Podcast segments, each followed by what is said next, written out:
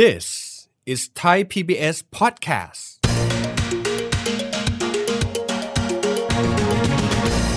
ผมว่าคนเราทุกคนเหมือนกันแหละครับคิดว่าเรื่องของการถูกเลิกจ้างนั้นเป็นสิ่งที่ไกลตัว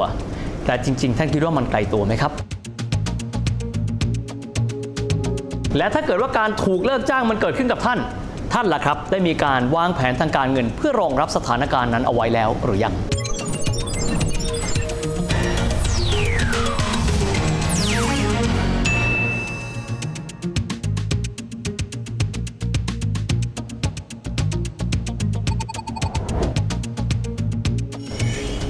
สวัสดีครับท่านผู้ชมครับยินดีต้อนรับเข้าสู่รายการเศรษฐกิจติดบ้านนะครับวันนี้เราจะมาคุยเรื่องที่อาจจะบอกว่าไม่ค่อยน่าพิรมนักสักเท่าไหร่เลยก็คือกรณีที่ถ้าว่าเรานั้นถูกเลิกออฟพูดง่ายโดนไล่ออกหรือว่าครับหรือว่าถูกเลิกจ้างแบบนี้เป็นต้นเราควรที่จะมีการเตรียมการอย่างไรกันบ้างครับต้องยอมรับนะครับว่าหลังจากวิกฤตการณ์โควิดแล้วบ้านเราประเทศไทยคงจะไม่ใช่ประเทศเดียวนะครับที่มีอัตราการว่างงานของคนจำนวนมากขึ้นนะครับอย่างเช่นบ้านเรากันเองเราจะมีคนที่อยู่ในวัยแรงงานประมาณครึ่งหนึ่งของประเทศคือ สามสิบสามจุดเก้า ล้านคน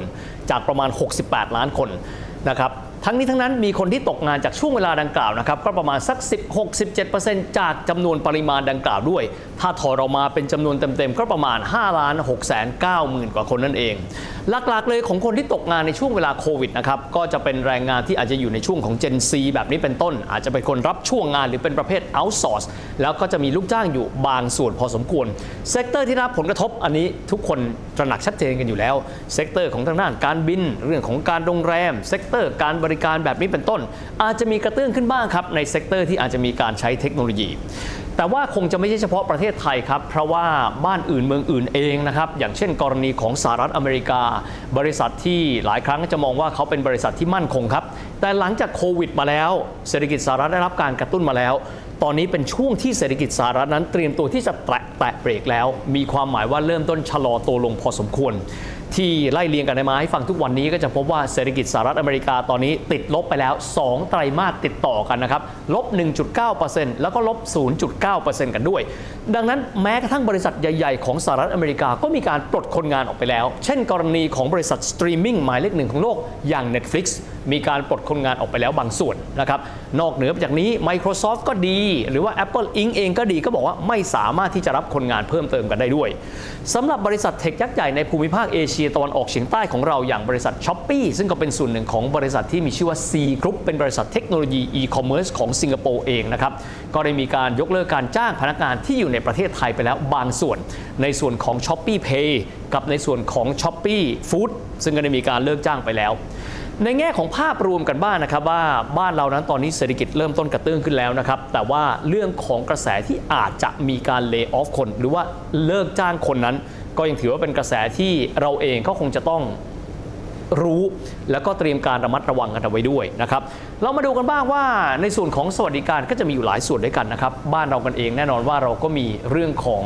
มาตรการนะครับของภาครัฐในการให้หลักประกันกับผู้ที่เป็นลูกจ้างในกรณีที่จะถูกเลิกจ้างดังต่อไปนี้ครับเช่นกรณีประกันสังคมนะครับอันนี้เป็นข้อมูลจากสำนักงานประกันสังคมกระทรวงแรงงานระบุแบบนี้ครับถ้าว่าถูกเลิกจ้างสิ้นสัญญาลาออกแต่ว่าที่ผ่านมามีการส่งเงินสมทบไปแล้วไม่น้อยกว่าหกเดือนนะครับก็คือเงินประกันสังคมนะครับมีการจ่ายเงินสมทบย้อนหลังในช่วงสิบห้าเดือนในส่วนนี้เลยสามารถขอเงินชดเชยแล้วก็สิทธิประโยชน์อื่นๆพร้อมที่จะดูแลผู้ถูกเลิกจ้างก็คือลูกจ้างแหละครับโดยสิทธิประโยชน์ที่จะได้รับจากกรณีว่างงานก็มีดังต่อไปนี้เลยเช่นกรณีการถูกเลิกจ้างก็จะได้รับเงินทดแทนระหว่างงานนะครับปีละไม่เกินหนึ่งร้อยแปดสิบวันในอัตรา ห้าสิบเปอร์เซ็นต์ ของค่าจ้างสูงสุดไม่เกิน หนึ่งหมื่นห้าพัน บาทนะครับเช่นมีเงินเดือน หนึ่งหมื่น บาทก็จะได้รับ ห้าพัน บาทต่อเดือนหรือถ้าเงินเดือน หนึ่งหมื่นห้าพัน บาทขึ้นไปก็จะได้ เจ็ดพันห้าร้อย บาทต่อเดือนเป็นต้นกรณีลาออกหรือว่าสิ้นสัญญาจ้างนะครับจะได้รับเงินทดแทนระหว่างปีไม่เกินเก้าสิบวันก็คือสามเดือนในอัตรา สามสิบเปอร์เซ็นต์ ของค่าจ้างสูงสุดเนี่ยไม่เกิน หนึ่งหมื่นห้าพัน บาทนะครับเช่นเรามีเงินเดือน หนึ่งหมื่น บาทได้รับ สามพัน บาทต่อเดือนแต่ทั้งนี้แม้จะออกจากงานแล้วยังสามารถใช้สิทธิประกันสังคมต่อได้อีกหกเดือนกรณีเจ็บป่วยทุพพลภาพคลอดบุตรและเสียชีวิตโดยที่ไม่ต้องเสียค่าใช้จ่ายกันด้วยครับทั้งนี้ทั้งนั้นเราลองไปเปรียบเทียบนะครับกับประเทศที่มีรัฐสวัสดิการที่ค่อนข้างเข้มแข็งครับลองยกตัวอย่างกันดูนะครับกรณีของเยอรมันแบบนี้เป็นต้นถ้าหากว่าที่ผ่านมาเรามีการจ่ายภาษีเงินได้บุคคลธรรมดาแบบเต็มเม็ดเต็มหน่วยนะครับเป็นเวลาติดต่อกันตามที่กฎหมายเขากำหนดแล้ว ในปีแรกครับเราก็จะรับเงินเดือนเต็มเม็ดเต็มหน่วยเช่นเดียวกัน หนึ่งร้อยเปอร์เซ็นต์ เลยเป็นเวลาหนึ่งปีเขาเรียกกันว่า Arbeitslosenhelfer เป็นภาษาเยอรมันนะฮะและถ้าภายใน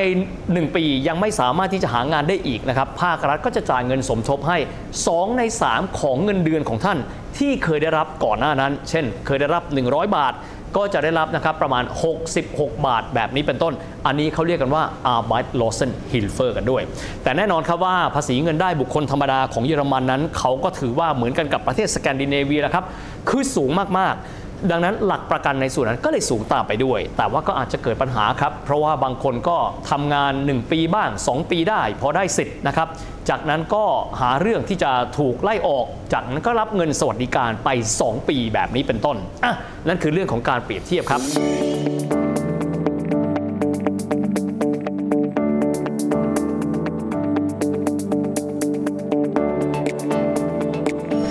มาดูของลูกจ้างที่ถูกเลิกจ้างในบ้านเรากันบ้างครับอีกส่วนหนึ่งเลยครับที่หลายหลายคนอาจจะไม่ได้ตระหนักถึงก็เรื่องก็คือเรื่องของกองทุนสำรองเลี้ยงชีพที่เรารู้จักกันในชื่อภาษาอังกฤษว่า Provident Fund หลายคนละเลยมันไปเลยนะครับเพราะว่าในทุกๆเดือนเองนะครับเราก็จะมีการหักเงินของเรานี้เนี่ยไปสู่กองทุนสำรองเลี้ยงชีพในส่วนนี้หลายคนจะไม่เข้าใจด้วยซ้ำครับว่า Provident Fund นั้นคืออะไรนะครับดังนั้นวันนี้ขอมาไล่เรียงเพราะว่าน่าจะเป็นประโยชน์มาก Provident Fund หรือว่าเงินสำรองเลี้ยงชีพมีความหมายว่าในแต่ละเดือนครับเราก็จะหักเงินเดือนของเรานั้นเข้าไปสู่กองทุนในส่วนนี้นายจ้างเองก็จะสมทบเท่ากันกับที่เราจ่ายเงินมาจากนั้นก็จะนำเงินก้อนนี้ที่มีการสะสมไปเรื่อยๆนี้ไปให้กับผู้จัดการกองทุนครับเป็นผู้บริหารจัดการให้ออกดอกออกผลขึ้นมาดังนั้นถ้าหากว่าเราสามารถที่จะฝากเงินก้อนนี้เอาไว้ในช่วงเวลาหนึ่งผลก็จะออกมาเช่นอาจจะมีการสมทบเพิ่มเติมขึ้นมางอกเงยขึ้นมาก็เหมือนเราบริหารเงินในการลงทุนแหละครับเช่นขึ้นมาอีก สามสิบเปอร์เซ็นต์ ของเงินที่เราใส่เข้าไปถ้าเกิดว่าบางที่มีการกำหนดไว้อย่างน้อยที่สุดต้องเงินใส่ไว้ใน Provident Fund ไม่น้อยกว่าต่างๆห้าปีจึงจะสามารถที่จะถอนออกมาได้ทีนี้ถ้าเกิดว่าเราถูกเลิกจ้างจากบริษัทที่เรามีกองทุนสำรองเลี้ยงชีพไปแล้วเนี่ยหลายคนก็จะตาโตใช่ไหมฮะว่าโอ้ยที่สุดแล้วเราอยู่ในบริษัทมาหลายปีเราได้เงินมาก้อนใหญ่จากเดิมเงินที่เราใส่เข้าไปมีนายจ้างสมทบมาอีกส่วนหนึ่งการบริหารจัดการโดยกองทุนหรือว่าบรรดาฟันแมเนเจอร์ผู้จัดการกองทุนก็ทำให้เงินก้อนนี้กลายเป็นเงินก้อนใหญ่ขึ้นมาอ่ะแต่เดี๋ยวก่อนท่านลืมไม่ได้นะครับในส่วนนั้นในเชิงของภาษีอากรแล้วถือว่าเป็นเงินได้ของท่านดังนั้นถ้าหากว่าเราตัดสินใจในการที่จะถอนเงินก้อนนั้นออกมาเลยเป็นเงินพื้นฐานสำหรับการที่เราจะเปลี่ยนงานหลังจากที่ถูกเลิกจ้างหรือเรากำลังที่จะเปลี่ยนงานท่านต้องคำนึงถึงส่วนนี้กันด้วยนะครับพอได้เงินออกมาเสร็จปั๊บถ้าหากว่าเราออกมาเลยจะเป็นเงินได้ของปีนั้นจะต้องบวกเข้ากันกับเงินได้ของปีนั้นก็คือเงินเดือนทุกๆเดือนที่มีมาไม่ว่าจะเป็นจากที่ทำงานเก่าที่ทำงานใหม่แล้วก็เลื่อมรวมเงินก้อนใหญ่ก้อนนั้นไปก็จะกลายเป็นเม็ดเงินภาษีที่เยอะพอสมควร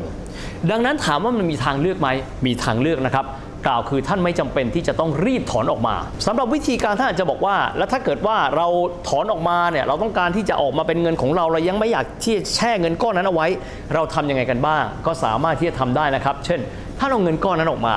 แล้วท่านก็ไปซื้อเช่นกองทุนเองก็ดีหรือผลิตภัณฑ์การเงินที่มีการประหยัดภาษีไปได้ด้วยก็ถือว่าท่านโอนเงินลงทุนจากส่วนหนึ่งไปสู่ผลิตภัณฑ์การเงินอีกแบบหนึ่งก็สามารถทำได้ประกันก็ได้กองทุนก็ได้ก็ต้องศึกษาให้ดีว่าฐานภาษีเราอยู่ที่ตรงไหนสิทธิในการหักลดหย่อนของเรานั้นเต็มแล้วหรือยัง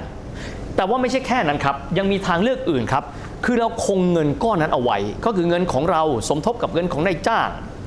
ที่จะมีการบริหารจัดการนี้แล้วรอเอาไว้จนกระทั่งอายุห้าสิบห้าปีครับเพื่อที่จะรอโอนย้ายเงินนี้เนี่ยไปอยู่กับนายจ้างใหม่ก็ได้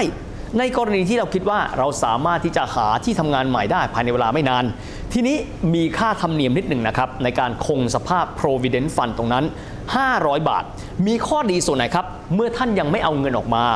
ตรงนั้นยังไม่เป็นเงินได้ประจำปีของท่านก็เลยยังไม่จำเป็นต้องมีการเอาเงินก้อนนั้นไปจ่ายภาษีเงินได้บุคคลธรรมดาอายุสมาชิกของท่านยังคงสภาพต่อเนื่องนะครับเงินในกองทุนของท่านยังถูกนำไปลงทุนต่อไปโดยผู้บริหารกองทุนลำดับต่อไปที่เขาได้รับเงินของท่านต่อไปด้วยมันยังมีอีกหนึ่งทางเลือกครับคือการโอนเงินกองทุนสำรองเลี้ยงชีพในส่วนนี้ไปลงทุนต่อเนื่องในกองทุนนะครับเพื่อการเลี้ยงชีพนะครับที่เราสามารถเช็คกองทุนที่บริษัทจ่ายเงินสมทบอยู่ได้นะครับว่าเป็นของธนาคารอะไรนะครับโดยที่เราสามารถที่จะเช็คได้ที่ฝ่ายบุคคลบริษัทนี่แหละครับวิธีข้อดีตรงนี้คืออะไรครับ เราไม่จำเป็นต้องรับภาระทางภาษีเพราะเรายังไม่ได้เอาออกมาที่สำคัญครับเรายังไม่ต้องลงทุนเพิ่มเติมเหมือน ไอ เอ็ม เอฟ นะครับสามารถแช่เงินก้อนนั้นเอาไว้เฉยๆนะครับแต่ในเมื่อมันเป็น ไอ เอ็ม เอฟ ประเภทหนึ่งครับเราก็จะต้องถือครองไปถึงอายุที่เป็นหมุดหมายคือห้าสิบห้าปีจึงจะสามารถที่จะถอนเงินก้อนนั้นออกมาได้ทางเลือกครับเราเลือกทางนั้นเสร็จเรียบร้อยแล้วรีบแจ้งฝ่ายบุคคลนะครับไม่เช่นนั้นเนี่ยเขาอาจจะทำให้สมาชิกภาพของเรานั้นขาดไปก็ได้นะครับนั่นก็เป็นส่วนหนึ่งที่มีความสำคัญมากๆสำหรับคนที่คิดว่าอาจจะถูกเลิกจ้างหรือว่าเจอสถานการณ์ที่ไม่แน่นอนในช่วงเวลาแบบนี้แต่อีกส่วนหนึ่งใครก็ตามนะครับที่พวกที่ถูกเลิกจ้างก็อย่างหนึ่งนะครับคนที่กำลังคิดอยู่ว่าจะเปลี่ยนงานไหมหรือสถานการณ์แบบนี้เราต้องการเปลี่ยนทิศทางชีวิตไหมส่วนหนึ่งที่ต้องคิดก่อนเอาไว้เลยนะครับไม่ว่าเราอยู่ในสภาพที่เสี่ยงหรือไม่เสี่ยงก็ดีคืออะไรครับคือการเตรียมเงินของเราเอาไว้เป็นเงินเย็นเพียงพอที่เราสามารถดำรงชีวิตเอาไว้ได้อีกส่วนหนึ่งท่านอาจจะถามว่าเอ๊ะแล้วเราควรจะมีเงินสำรองอยู่ในกระเป๋าเราเอาไว้กรณีที่เกิดเหตุไม่คาดฝันกับอาชีพของเราประมาณเท่าไหร่คำตอบเป็นแบบนี้ครับท่านควรที่จะมีเงินเอาไว้นะครับ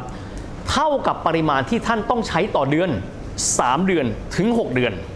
มีความหมายว่าถ้าหากว่าท่านยังไม่สามารถที่จะหางานใหม่ต่อเนื่องได้ทันทีในเวลาสามเดือนหรือหกเดือนท่านยังสามารถดำรงชีวิตได้เป็นปกติเป็นเวลาอีกสามเดือนหนึ่งไตรมาสหรือสองไตรมาสก็คือครึ่งปีแต่บางคนบอกดีที่สุดเลยนะครับท่านก็เตรียมเอาไว้อย่างน้อยก็คือหนึ่งปีระหว่างที่ท่านยังมีแหล่งรายได้จากการที่เป็นลูกจ้างต้องไม่ลืมนะครับว่าเราเก็บเงินเอาไว้บางส่วนเพราะโลกแห่งการทำงานมันไม่แน่นอนอะไรหลายอย่างอาจจะเกิดขึ้นมาก็ได้นอกเหนือไปจากนี้นะครับทางด้านของธนาคารแห่งประเทศไทยนะครับได้มีการแนะนำหลักการง่ายๆอีกหนึ่งอย่างด้วยกันนะครับให้กับท่านที่อาจจะวิตกกังวลกับเรื่องของการเตรียมการหากชีวิตนั้นเจอกับความไม่คาดหวังหลักการนี้เขามีชื่อแบบนี้ครับเทคนิคหนึ่งลดสามเพิ่มครับลดอย่างแรกเลยเราอาจจะไม่ได้พูดถึงกันเวลาที่เราคุยถึงเรื่องการบริหารเงินครับคือการพิจารณาการลดรายจ่ายที่ไม่จำเป็นนั้นออกมาเป็นเงินออมของแต่ละเดือนสำหรับการเพิ่มสามเพิ่มมีอะไรบ้างครับหนึ่งครับเพิ่มบัญชีเงินออมเพื่อฉุกเฉินโดยเฉพาะพูดง่ายๆท่านเก็บเงินก้อนหนึ่งท่านเอาไว้ในบัญชีแยกต่างหากที่ไม่รวมกันกับบัญชีที่ท่านจะใช้จ่ายประจำเดือนกันด้วยสองครับอันนี้ต้องใช้วินัยสูงนิดหนึ่งการเพิ่มรายการอัตโนมัติหลังจากที่ท่านได้รับเงินเดือนส่วนนี้แปลว่าอะไรครับเวลาที่เราได้รับเงินเดือนมาเสร็จปั๊บส่วนใหญ่เราคือทำอะไรครับคิดก่อนว่าจะใช้อะไรเหลือเราค่อยออมสลับกันนะครับทันทีที่เงินเดือนออกเราเอาเงินออกมาออมก่อนและใช้ในส่วนที่เหลือแต่ทีนี้ถ้าเราไม่ไว้ใจวินัยของเราเองใช้วิธีอะไรครับผูกบัญชีอัตโนมัติเอาไว้เช่นกับเรื่องของการฝากประจำให้เขาตัดบัญชีเลยเราจะได้มีเงินออมเต็มเม็ดเต็มหน่วยจากนั้นเราใช้ส่วนที่เหลือไม่ใช่เหลือแล้วจึงค่อยมาออมนั่นก็เป็นอีกหลักการหนึ่งที่เราจะสามารถที่จะมีฟูกเอาไว้กรณีที่เราเกิดปัญหาจะได้มีกันชนจะได้ไม่เจอแรงกระแทกแรงจนกระทั่งเรารับไม่ได้สำหรับเพิ่มอย่างที่สามครับคือการเพิ่มเงินคืนในบัญชีออมเพื่อฉุกเฉินหลังการใช้งานนะครับเมื่อเวลาที่ใช้เงินในบัญชีออมเพื่อฉุกเฉินไปแล้วท่านอย่าลืมว่าบางครั้งเหตุการณ์ฉุกเฉินเกิดขึ้นได้นะครับเราเอาเงินออกมาใช้แต่เราจะต้องเอาเงินนั้นก้อนนั้นกลับไปที่บ่อน้ำอันเป็นบ่อสำคัญที่คอยดูแลเราในระยะยาวกันด้วย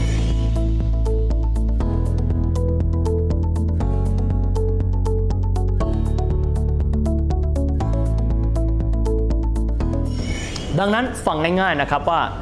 อาจจะถูกเลิกจ้างการเปลี่ยนงานแต่การวางแผนการเงินของเราให้ดีหากเราจะต้องเผชิญกับสถานการณ์อย่างนั้น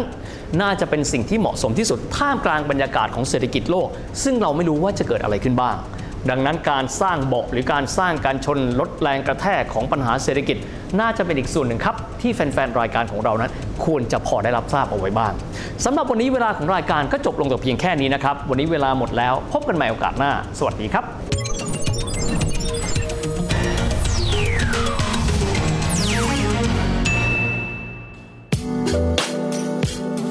ครับติดตามรายการทางเว็บไซต์และแอปพลิเคชันของ Thai พี บี เอส Podcast